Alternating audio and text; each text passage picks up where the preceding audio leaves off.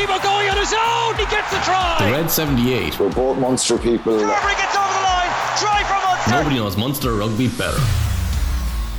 Hello and welcome along. I'm Alan Quinlan and you're listening to episode 56 of the Red 78 here on the Rugby Channel. And with me as always is Niamh Briggs. How was your weekend, Niamh? Good, Quinny, and yours? Lovely nice. On you. Tell the listeners nice. Where you were. Tell us where you were. I was in sunny Tipperary. Get away out of it. I got a lovely tan there. So had you a match of the weekend? We did, yeah. We were straight back into it this weekend with the All-Ireland Cup. So we played Galwegians on Saturday, back to Galway after last weekend. And we had a good win. And then we had a couple of girls involved in that combined provinces team for the Celtic Cup, and they got a win over in Wales. So good win all round, good weekend all round. Yeah, very good. Spurs won as well, which is and Munster, of course, which is why we're here. Yeah, exactly. So how did Liverpool get on? Liverpool, I don't think they were playing at the weekend. Brighton are a good side, aren't they? Oh, where had they a match the weekend? I don't know what you're talking about. Let's get back to the rugby now and the wine at soccer. Benetton 30, Munster 40. Must-win game. They're all must-win games in the league, given the start Munster had to the season in the league. Positive result, very positive result, bonus point win. But some issues, namely defensively, we'll get into that in a little bit. I put a tweet out yesterday. As always, we want the fans to be involved. So I have to kind of pinch myself week after week here. In the last 10 weeks, it's been very positive. 7 wins from 10 matches in this really difficult, probably the most difficult block of the season. Going right back to that Connacht League game, Munster have played 10 games and they've won 7. Lost 2. 2 of those were to Toulouse and 1 to Leinster. So there's no shame in that. Lots of progress being made. We keep saying it. Munster are a good side to watch now, and the way they play, they seem to be causing a lot of problems for the opposition. But again, what's the fans' view on this?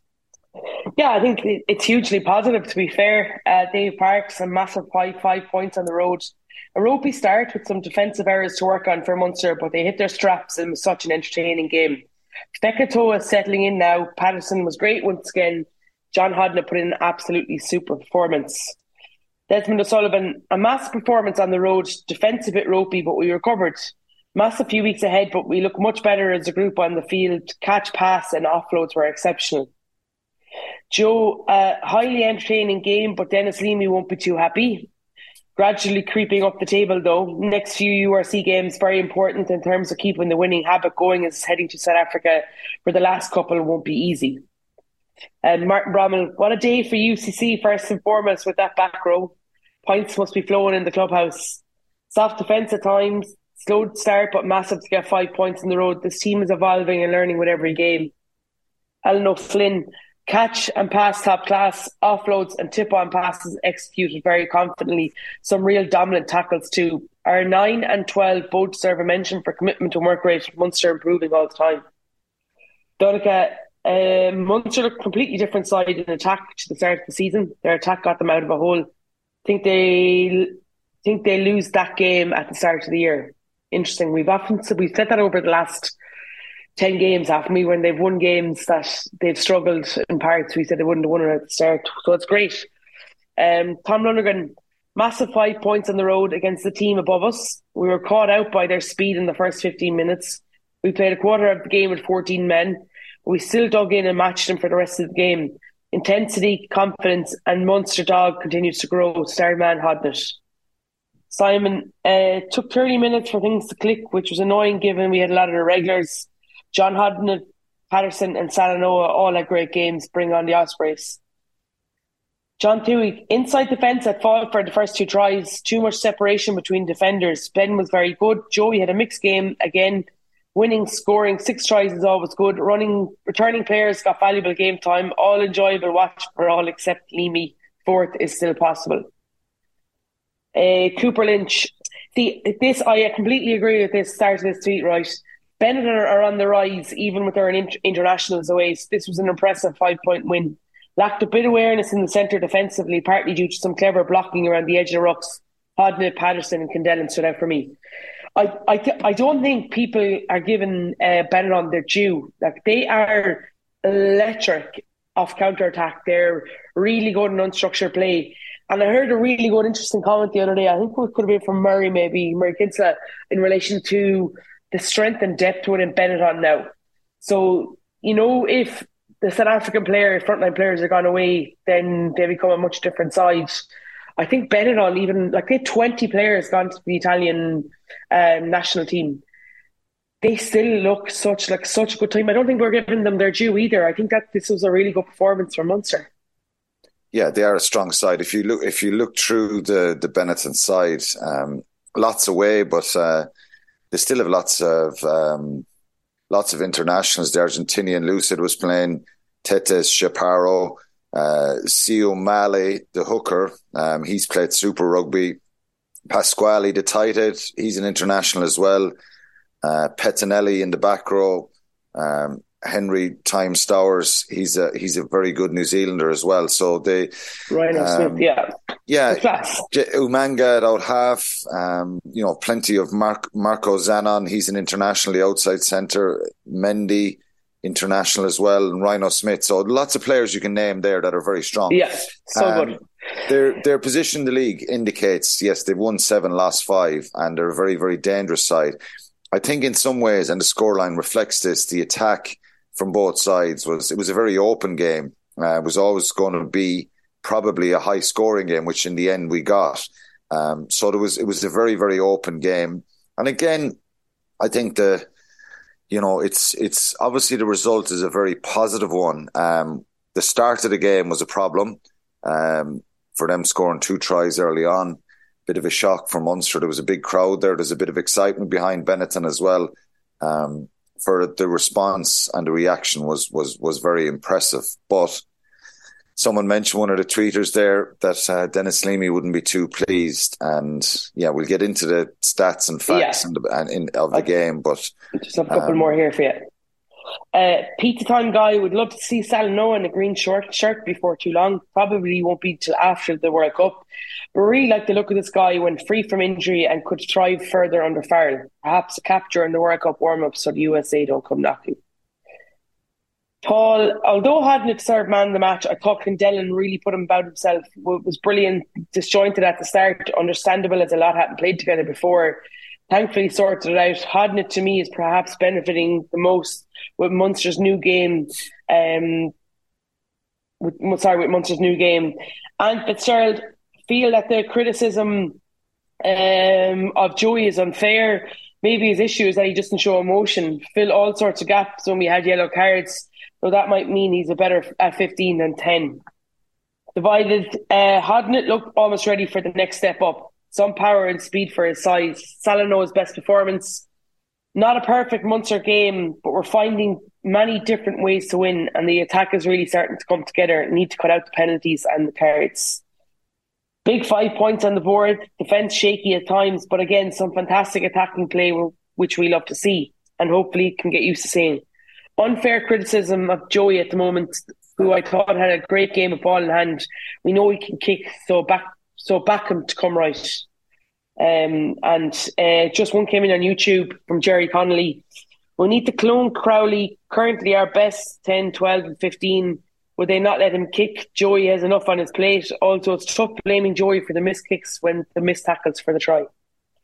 So a lot of love for Joey, and rightly so. They're kind of mostly what we have. One more that I want to talk to you about, Quinny, once we talk about this game in relation to Tom Lonergan emailed in from a point of view of the about Wales, but we can chat about that in a second. Just in relation to this game, look, we finished up chatting about Joey there in relation to the tweets. What's your thought process? It's a bit of a chaotic game. I think he was very. Looked very good at times, looked a little bit... He doesn't look himself all the time. Let's be honest about that.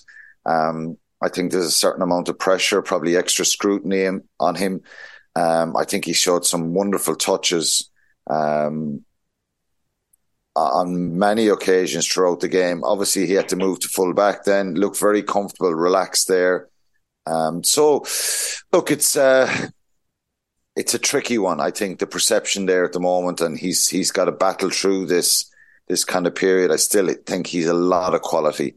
I think his confidence is obviously dented a little bit as well. So still a very, very important player. And I think, he will respond from this.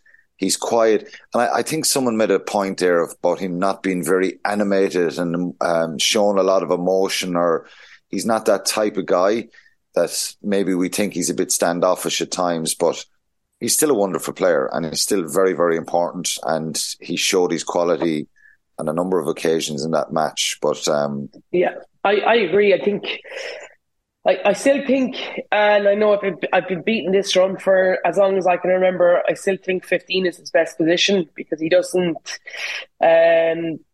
need the temperament or need to be barking at people. He doesn't need to come out of his shell too much. He can just play his own type of game in terms of more space and freedom to run, and he sees things wonderfully well. I thought he played really well when he went 15 the weekend. I do think that we're, I actually was delighted to see so many tweets there from fans talking about backing him, because I do think the criticism or the glare or spotlight has been a little bit unjust. He's obviously going through a tough enough time himself in relation to not being involved in the Six Nations. But I 100% believe if he continues to truck through this, there'll be a place for him. His uber versatile, that versatility will hopefully get him on a plane to France for the World Cup, considering if he keeps going well. You'd like to see him go put a smile on his face and look like he's enjoying it. Yeah, I think he looked happy after the match anyway. He posted a picture with Ben Healy, and I think, he's just got to relax, try and enjoy it. And I think he's, as I said, there's competition there now. There's pressure on him. Yeah. And I think this will be a good thing for him. Any more tweets, or is that it? No, I have one though that's completely separate to Munster. Tom Lonergan emailed into the Rugby Channel at bowermedia.ie and said, "I saw this, and although not Munster specific, it's certainly URC related, and there may be a bigger future picture here for the game. I remember Quinny asking what's going on in Welsh rugby some months back. Will the Welsh regions be forced to accept transfer fees for their top players in order to survive? Indeed, will transfer fees become the future of rugby finances like we have in soccer? I'm sure the money men on the board would hope so. When there is a chance of a money earner, if it gets introduced, like it or dislike it, all the clubs, provinces and regions will want a slice of the action." So this is on the back of, obviously, Wales came out during the week, last week, that all the players contracted, the essentially contracted players and to the regions and stuff, their contracts are up at the end of the World Cup, and everything will have to be renegotiated due to their financial issues. So the top earner will only, more than likely, I say only, I'm very aware it's not money to a lot of people, but in terms of professional sports, they're looking at the top Welsh international will probably only earn around £240,000 to £250,000, which isn't a lot, but that's the financial pressure. Have they put a cap on it? They put a cap on it because it just came out in Wales online. Now it could be, I don't know how true it is, but that's what came out last week. They put a cap on it because of their financial issues, and they're looking at going to 3 regions instead of 4. So, I suppose Tom is asking, if it's a case that are we going to go down the road of a soccer type of an probably mantra in relation to money for transfers, considering that we had kind of a soccerish type of managerial exodus there not so long ago with Eddie Jones and this kind of stuff. So it'd be interesting to see what happens. The only way that would happen is if players move in contract if one of the Irish provinces was signing a player who's contracted in the UK or France or somebody else, and they have to pay compensation or a transfer fee or whatever. But I don't think there's enough money in the game for that to happen, where you go and buy players. It's more of a compensation thing if a player is contracted. But I'd imagine we could watch that space anyway, because obviously Welsh rugby disarray off the pitch, and hopefully... it won't be as bad on it. Yeah, for sure. We mentioned there the block of matches. We'll have a quick review back. There's actually 11 matches. I said 10 if you include South Africa. But yeah. From the 26th of November, which is really after the November internationals, that block of matches, and then Munster had all their internationals available for Edinburgh, away in Edinburgh the following Friday night. But just from the weekend, obviously. Really, really important. Munster up to 6 now in the league on 37 points. They've gone 3 points ahead of Benetton. The Sharks are in 8. They've 2 games in hand. They're on 33 points. So you'd imagine that they're going to possibly, their games in hand, they could go up ahead and get up to potentially 40, 41 points. Who knows? But Munster in the right area anyway. Looking up as opposed to when at one stage I think Munster were down 14th. So they've moved in the right direction. The performance in the weekend, vital. Mentally, a big boost for the players as well.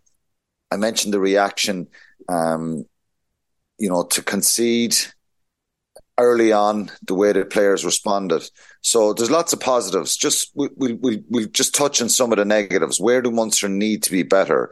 Is it that starting point? There was missed tackles were 24, very, very high number of missed tackles. So where do they need to be better, and what kind of things do they need to work on going forward? Yeah, look, it's funny. I think it's because they've gone out to this very condensed, getting off the line as quickly as they can, and almost they're concentrating so hard on that in relation to the defensive stuff that there doesn't seem to be a huge amount of communication in relation to who has ball and who has what's around it. But the fact that they're putting so much line speed on puts teams under pressure anyway, so they're probably getting away with more than they should really in terms of their tackle deck. I think a lot of issues in relation to the hunt. So I thought this weekend around the ruck, they left a lot of space and they didn't fold quickly enough. So the try from, I think the second try from Mendy or the third try, it comes from a back inside pass to Ryan Smith, I think, coming on a hard line through the ruck. And what's happening is that they're pushing up and they're pushing out, but the fold isn't coming on back quick enough from around the ruck. So let's just go through the 4 tries. So the first one, I think, and look, Jack O'Sullivan will know this himself. Yeah, he shot out of the line. He shoots out of the line. The second one... that's like exuberant. Hasn't had a game in a long time. Wants to make an impact while the lads are away. And you know what I mean? I thought he actually worked very hard after that. He'll know this himself. And he knew it by his reaction, the way he turned around and sprinted back and tried to tackle the player who went through the gap. So Jack O'Sullivan's one, preventable, the first one. Josh Wycherley, I think, is looking out, and that inside pass, the ball goes right across in front of him. I think when I was playing, I'm sure it's no different now, you're trying to get your first and second defender, their first couple of steps need to be forward rather than lateral. So I think that's... and it's also changed. So back when we were playing, really, it was a lot of like player focus, and you're looking at what's in front of you, and now it's about being ball focused. So you've got to have... an eye always on the ball, especially when you're close to the ruck, so that when the ball is lifted, that gives you license to be able to get off the line. Sometimes we get very caught in terms of the movement that's in front of us, and we kind of forget where the ball is on the inside. And I just think that's kind of what happens. Yeah, but I think inside defenders coming forward means that if they do a switch and somebody runs back in that line, that you're there, you're ahead of the outside defender, if you like, and you're there to make the tackle. I just think head down a little bit, and that inside pass caught them. System errors. I think Anton Frisch shoots out of the line for the third try. And again, the fourth one is a similar scenario where players are shooting up and in and the pass goes over the head. So I think if they look back and if they want to get better, for sure, and I think this will be when they review the game with Dennis Leamy, I think 4 preventable tries. That's a bit of a contradiction from what we say at the start, because Benetton are a good side. They're a very dangerous side, and they've scored a lot of tries this year in the league. So they're a dangerous side. So, but I just think that's an area where those players, you talk about that enthusiasm with Jack O'Sullivan, who had a very good game, and it was brilliant to see. He'll know sometimes that even though you want to get up and smash man and ball or make that tackle and stop the pass or the offload, you've got to make sure there's someone on the inside and outside 100%. Bringing that line speed with you, because really it just keeps the continuity of your line. Any other negatives to areas that could be better? A little bit of control with the ball. I just felt a couple of times within 22, I thought they needed to be a little bit more clinical or more patient, maybe. I suppose it's clinical. But I actually just thought it was a cracking game in terms of, I know they'd be very frustrated with the tries that they conceded, but I thought that they scored some exceptionally good tries themselves. And a big negative for me, and I hope it's not too serious, is Calvin Nash's injury, because I genuinely think he's been playing really, really well. And the more minutes he can get at this level, the better he'll be in terms of all those learnings. So I hope he's okay. There was, he has a rib injury, I think. Paddy Patterson scores after 6 minutes, so they're 12-0 down, I think. Calvin Nash gets the ball on the wing, and I think the change this week, and it was brilliant to see, is last week against Toulouse, he was in a similar position and he tried to keep running and take on the defender. And when there was a lot of space in behind to put in a kick, or Grubber maybe one along the ground or one over the top. This week, he gets in the same position and he finds that space with a brilliant kick in behind. The ball sits up and Patterson's on his shoulder. So that would indicate that, he's looked at this with Mike Prendergast and he's learning that sometimes there is a bit of space in behind and putting the ball in behind there. He did brilliantly and he has done very well. We mentioned Jack O'Sullivan. He scores a brilliant try on 30 minutes. John Hodnett breaks through a tackle, but Jack O'Sullivan is there on the shoulder, and I think that's. He was full of energy. Right after half-time, John Hodnett again, who was outstanding, scores another try on 42. John Klein, 49. And then it was a bit ropey, wasn't it? Because Benetton came back. It was 28-23. Munster's discipline let them down a little bit, and I think that's something that Graham Rowntree mentioned immediately afterwards. So again, it's another negative, just panicking a little bit when the pressure comes on. And look, Ben Healy's one.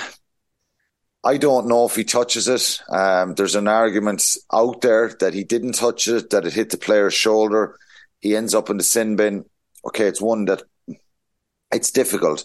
I think Dermot Barnes one, again, he will be realised that is a really stupid one, because you're off your feet. He's trying to hit the scrum half's hands. He does, but he's off his feet.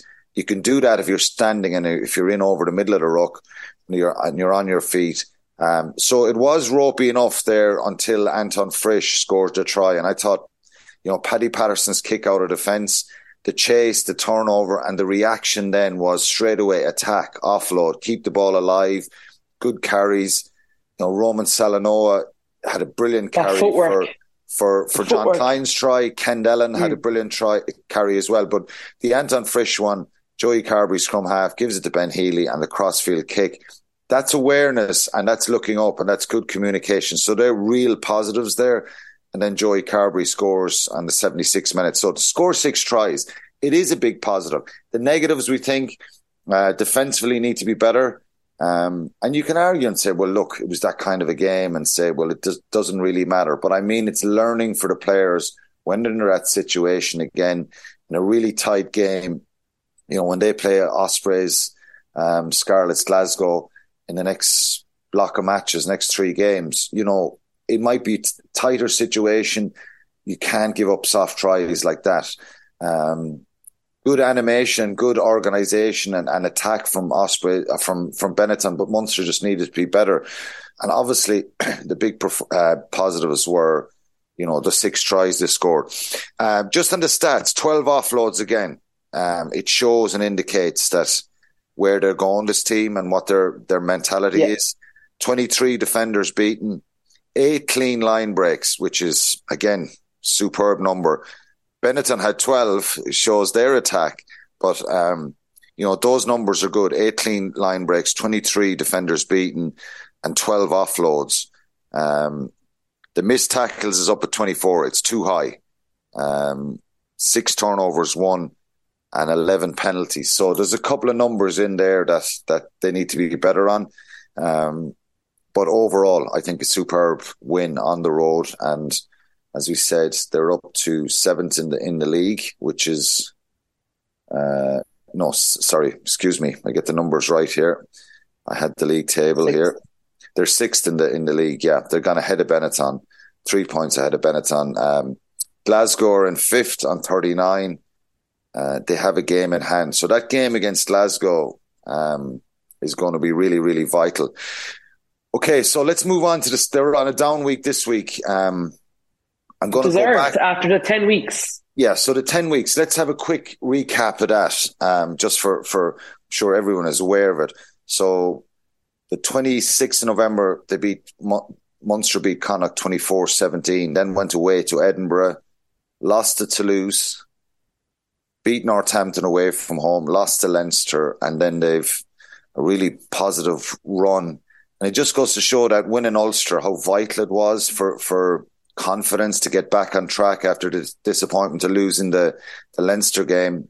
They beat Ulster in Belfast, then a convincing win against the Lions, squeaky bum time a little bit against Northampton in the second half, 24-0 up. Really good performance, a lot to take out of in Toulouse against a really powerful side, and then to get the win again at the weekend. So yeah. I think just a recap of the attack and the change. Everybody I meet now who talks about Munster say, well, they're on the right track. They're a better side to look at. They're exciting to watch. And the numbers back that up. So in 13 league games, they have 129 offloads, which is unheard of in the previous regime. So they're second best in the league with offloads. And it shows a mentality. That isn't them like just firing the ball here, there and everywhere. They're creating a little bit of space. They've got better footwork into contact. They're getting their hands through, and their mentality is to play with pace and tempo. Defenders, support lines though wouldn't have happened before.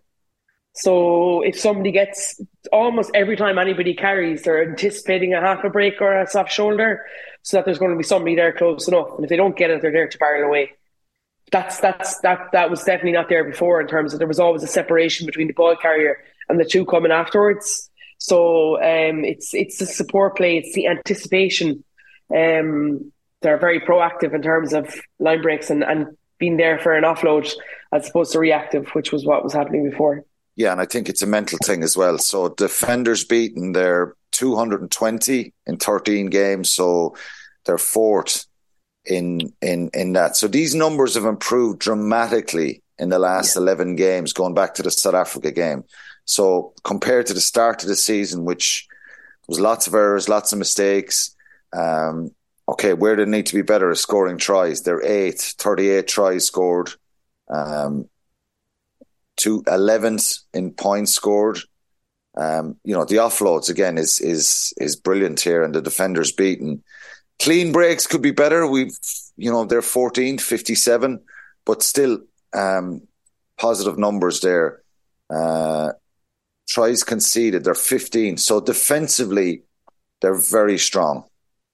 So they've 29 tries conceded, and that shows that they're not allowing teams run in a lot of tries, even although the weekend they got four. So total tackles missed then, and it's a bit of they're second in that, 241. So areas to work on really are completing tackles. I think their scramble defence and their work rate to get back, if that makes sense. So you as a coach would know, if you're missing frontline tackles and people are slipping off a tackle, the work and the enthusiasm after that is really vital to stop the line break or the missed tackle really punishing your team. So stuff that's improved dramatically since the start of the season is the fitness of the team. Their work rate is really, really high. I think they're getting comfortable playing at a high tempo and a high pace, which we spoke a lot about. And obviously they're getting some positive returns and results in that. So clinically could do with being better, but it's really, really positive run. And it's something we have to, we've mentioned a lot here since we went on the podcast this morning, but it was a really, really difficult run. I think they've come out the other side of it, learning a lot, growing as a team, improving so much and putting themselves in with a real shout now of potentially, you know, making the playoffs and being in Europe next year, which was looking kind of difficult before November with the start. Okay, we'll move on to start. Sorry, the big thing that you've just missed there in relation to their ability to be able to play this is that their fitness has improved dramatically. Like the numbers, they must, I don't know, but I'd love to sit down with Jed or someone like that and talk to them about their numbers, because they're high speed meters in terms of their ability to go again at a really good pace. They actually weren't, like, their shape was good for the first 4 or 5 games in terms of what they were trying to do, but they just physically couldn't get around the park to make those overlaps happen. And I just think that since November on, you could see it every week. Their ability to get back up off the ground, back three players are sprinting to get open to create overlaps, and the fact that the work rate between majority of the forwards, i.e. the two pods. They don't have to go outside 15s really. It allows them then to be more explosive all the time. So, yeah, I think their fitness has been, it's gone to the roof. I think that's a huge help as well. Yeah, and the change is in results as well, because they lost their out of the first 7 games, they lost 5 of them. Yeah. They lost to Cardiff, lost to Connacht, lost to Leinster, lost to Ulster. And I get my numbers right. 1, 2, 3, 4, 5. Yeah, 5 games.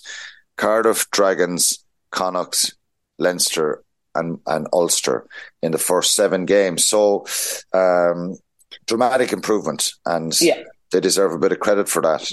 Brilliant. Still lots to work on. Okay, let's go on to the star of the week, and we've got to move on. Who would you choose? Couldn't be anybody else. Yeah, he was a player of the match as well, John Hodnett. 20 tackles, 6 defenders beaten and 2 clean line breaks. So Munster had 8 clean line breaks and he had 2 of them. 6 defenders beaten, scores a try as well. He's I saw somebody, it was the first time I went, oh God, yeah. Somebody likened him in body shape to Sean O'Brien. And I thought, in terms of that power, that ability to thing. I do think though, he's incredibly good over the ball. We've always known that since his younger days. We're now starting to see, because of the way that Munster play and that back row forward, that edge forward is literally on the touchline, it allows him to be able to pick weaknesses. Like he's running over wingers and fullbacks that just don't want to tackle him because he's just ridiculously strong. So I think the way Munster are designed to play as well, means he's flourishing. His work rate is incredible. I have to say, I thought Kendellen was excellent as well this weekend. Yeah, the back row. Someone mentioned in the tweets, the 3 guys in the back row were really good. Fineen Wycherley being back. Yeah, they are. Yeah, Fineen Wycherley being back is a big boost for them. John Klein, again, work rate through the roof. Roman Salanoa, I thought, had a super game. And another player I've mentioned a lot is Niall Scannell. I think he's had a really big number of weeks throughout this period. He's been very, very good. I think looks like he's enjoying his rugby. I know he'd love to probably get back into the Irish squad, but he's doing a lot of good work, not just with the ball. I think the emergence of Dermot Byrne has pushed him to another level in terms of focus. That's what I don't know. I'm just from an outside looking. Yeah, but I think he's always been good, but I just feel like he's gone to another level over the last. Yeah, he's been very good in the last period of time. Malachi Fekitoa, was good to see him getting good game time. Frisch had moments. So overall, I think it was really positive and lots of big performances from lots of players. John Hodnett is the star of the week, and without doubt, deserves it. I think he was. He was outstanding, and he's shown a level of consistency and maturity. Do you think? Do you think he's capable of stepping up and playing internationally? Is he shown the quality and consistency? 100%. He had a lot of injuries, and he had a year out there a couple of seasons ago. So I really do. I think when you look at what that back rowers are, I think he this like okay. The back row if we were doing an Are You Watching Andy Farrell, we'd certainly be saying, Are you watching John Andy Farrell? 100%. And I'd say he is, to be fair. I think he's exploded to the point that when everybody's back in and you have an absolute full roster of squad players to pick from, John Hodnett still starts in that back row for Munster. And you find ways to fit in Pete and Tyke Byrne and Jack O'Sullivan and anybody else, but John Hodnett has to start for me. I think he's just playing too well. I think that back row in Ireland, obviously it's the most competitive position in that squad, but I do think we are looking at a point of difference after this World Cup probably, where he comes in. I think the way that Ireland play will suit him as well down to the ground. And I know people talk about Scott Penny and Will Connors and these guys from Leinster. I just think John Hodnett's a different breed to the two of them. I just think he's way more powerful. His ability is so low over the ball. Excuse me, his chop technique for tackles is very Tipuric-esque, I think. Himself and Justin Tipuric are very similar in terms of when they make contact. So, I think I'd be really surprised if he's on captain Ireland in the next season or two. Yeah, he deserves to be mentioned in that bracket now. And, consistency is what you want from him. But, look, he looks fit. He's really been brilliant strong over these last 10 games. Yeah, he's been brilliant. He's been brilliant. Really brilliant. And I think he is someone who will and deserves to be talked about making that step up for Ireland. And they're a couple of players grabbing the attention. Someone mentioned Roman Salanoa as well. He was on that emerging tour. Anton Frisch. There's a couple of them there. Shane Daly's been playing pretty well for Munster as well. So positives there for him. And John Hodnett deservedly is the star of the week. We've no match to look forward to, bar the Ireland match. So we're not going to go in depth here because we don't know the team yet. We assume that Tyke Byrne and Peter O'Mahony will start. Is there any other Munster guys? I think the next debate becomes between Craig Casey and Conor Murray, or backup of Gibson Park. I do think for this weekend, I think Ross Byrne will back up Johnny Sexton. So I think Jack Crowley will miss out there. But from that point of view, I think it'll be interesting to see whether and I think I wouldn't be surprised if Andy Farrell goes with Conor Murray, only because it's over in Wales, very tough place to go to. You've obviously played there before in terms of packed stadiums. I haven't, but like anybody you talk to in relation to going to Six Nations match, Wales is always top of the cards because it's such a good place to go to. The atmosphere is always electric, and obviously you've got the whole Gatlin factor and whether they get a bounce back from that. I just think that you're probably going to need someone to close out the game with stability, so I wouldn't be surprised. I think Craig Casey will be probably a little bit disappointed, a lot disappointed actually, because he's obviously had a really good few weeks. But I do think from the trust factor, the money in the bank that Murray has, and the ability to be able to go and close out games for Andy Farrell in the past might catapult him into that 21 spot. And I think it's a really... I think Conor Murray's reaction to being dropped by Munster a few weeks ago has been it's been positive. I think I've heard so many things. Off the bench as well against Toulouse. Trained really well though. They had a non-23 training day, I heard. One of the lads told me, and he was exceptional. Brilliant, trained really well. Really was a big proper leader there. And so that's what you want. You reward that. As a coach for you, that's exactly what you want. Do you think Gavin Coombs gets capped? Dave Kilcoyne has come back in, shown form as well. Do you think Gavin Coombs is someone... Yeah, I think the Porter thing. So if Andrew Porter is available, then actually Dave Kilcoyne could end up being on the bench. It all depends on where Keane Healy's covering.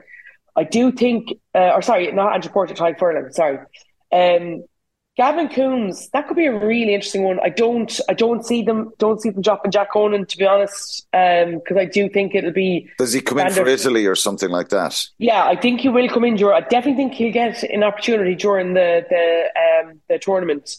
I just think Wales too big. I think these players. No, I'm not suggesting that. I'm just saying, I think it'd be a shame if he goes through this tournament and doesn't get some sort of game time out on the field with a really decent Irish side. I don't think there'll be some changes for the Italian game, but it's in Rome, so it's and Italy have had some positive results. You know, in November, you know, beating Wales in Cardiff last year, and I think they're making good improvements. So I'm not suggesting you make wholesale changes, but I think it'd be great from his point of view, given his recent form and given the bounce back that he's had from November, that if he gets, I think we'll see Jack Crowley in the round then as well. I'd imagine Johnny Sexton won't play all 5 games, so I do think it'll be a Rossburn and Jack Crowley. Just finally in Ireland, do you think they'll get a bounce back, Wales, from the Warren Gatlin factor? Yeah. And will it be enough to get, you know, to beat Ireland? Or will Ireland be good enough to win? Is it enough? I don't know, but they'll definitely get a bounce back. There's no way that they won't. The only thing is that big thing for me is that in 2019 when Gatlin was leaving, he spoke about a changing of the guard in relation to new players coming in. He's literally gone back into his squad 4 years later, and it's the exact same players, just 4 years older. And I do think that could be a downfall for him. I think this year he's going to have to go with those players, knowing that the World Cup is 8 months away or 9 months, 7 months away. But next year you'll be able to see more of a changing of the guard in relation to player personnel from him. But I do think, yes, I think he'll get a bounce back. Will it be enough? I hope not. Yeah, there's a couple of really good players though that could play. I think, I think there's no doubt that Warren Gatland psychologically will try and get that. It's been well documented about him coming out with stuff saying that we hate the Irish and they're probably one team we don't like more than anyone. Hasn't really said a lot yet this week. But like when you look at some of the potential players, Liam Williams, George North, Tompkins in the centre, Josh Adams, Dan Biggar, that's a decent backline that could potentially play. Thomas Williams. They're very good players. It's just whether they can get enough work done within this small time frame. I imagine they're going to get better as the tournament goes on.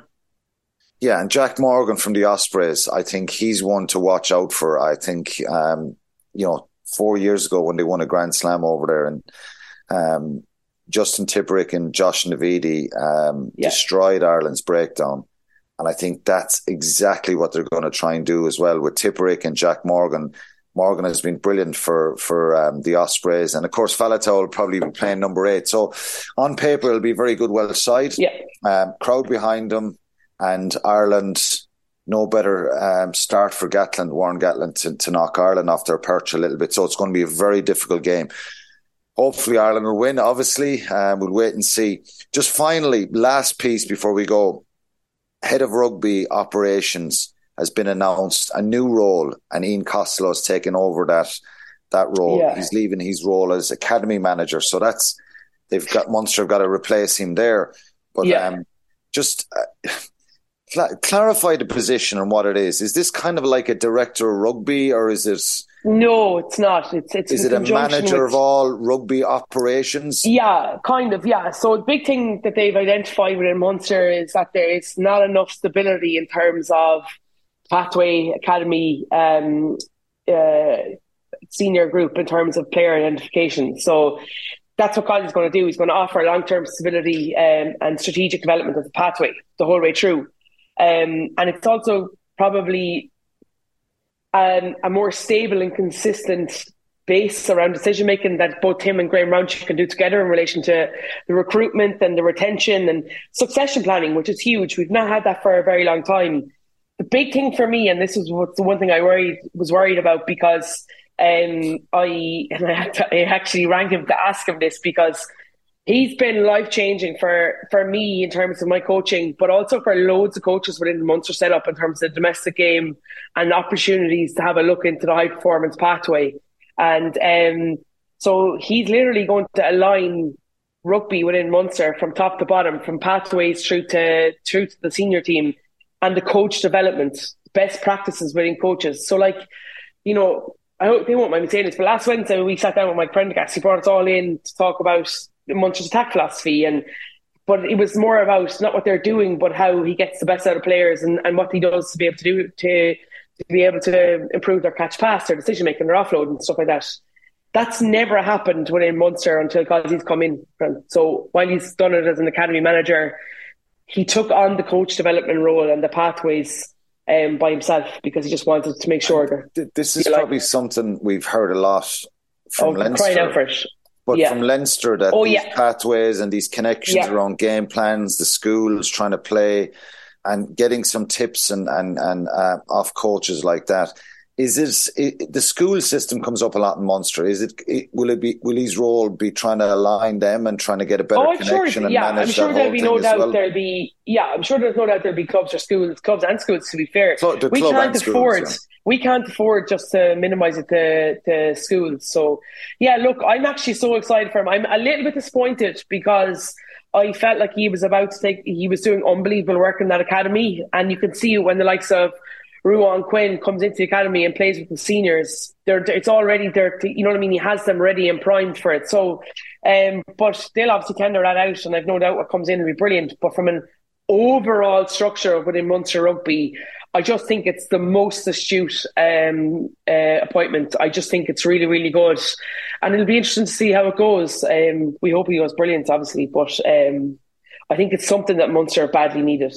Yeah, I think a plan, a structure, implement it, analyse it, and try and find best practices all the way through because, it's really a vital period. And not just with the senior team. Hopefully people are more positive and enthusiastic, but it's really vital with all those kind of structures behind the scene that they're really looked at and trying to find ways of bringing more players through, getting your recruitment right, having a plan for a couple of years down the line. So we wish Ian Costello very well. Yeah, your job now is to ask him, will he come on the podcast with us in the next week or two? And I'll do that. And see if he'll come and talk to us. And really... While I'm out there, I'm sure he'll be listening. Not just talk to us, talk to the Munster fans. Really, that's what we want. Yeah, and I'm sure he's going to do some press on it anyway, but it'd be lovely to have a chat with him. We wish him well in that. We also, just before we finish, RG Snyman is, we're seeing more and more positive pictures, more and more positive news about his training. Hopefully he keeps on track and we see Munster's next block of matches. They don't play for the guts of 3 weeks now. So they play Ospreys, Scarlets and Glasgow at home. 3 must-win games. Then they're away to South Africa for Sharks and Stormers.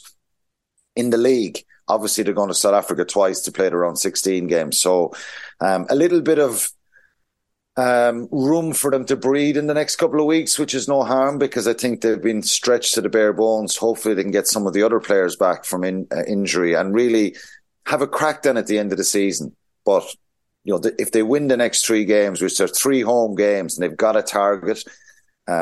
I think they will make the knockout stages and be in Europe. And then maybe there'll be a little bit of pressure off. And we can all forget about the poor start to the season because we've seen consistent progress, which I think Munster fans are really pleased and happy about. So that's it for episode 56 of the Red 78. Make sure you get your podcast straight to your phone every week. Just search for the Red 78.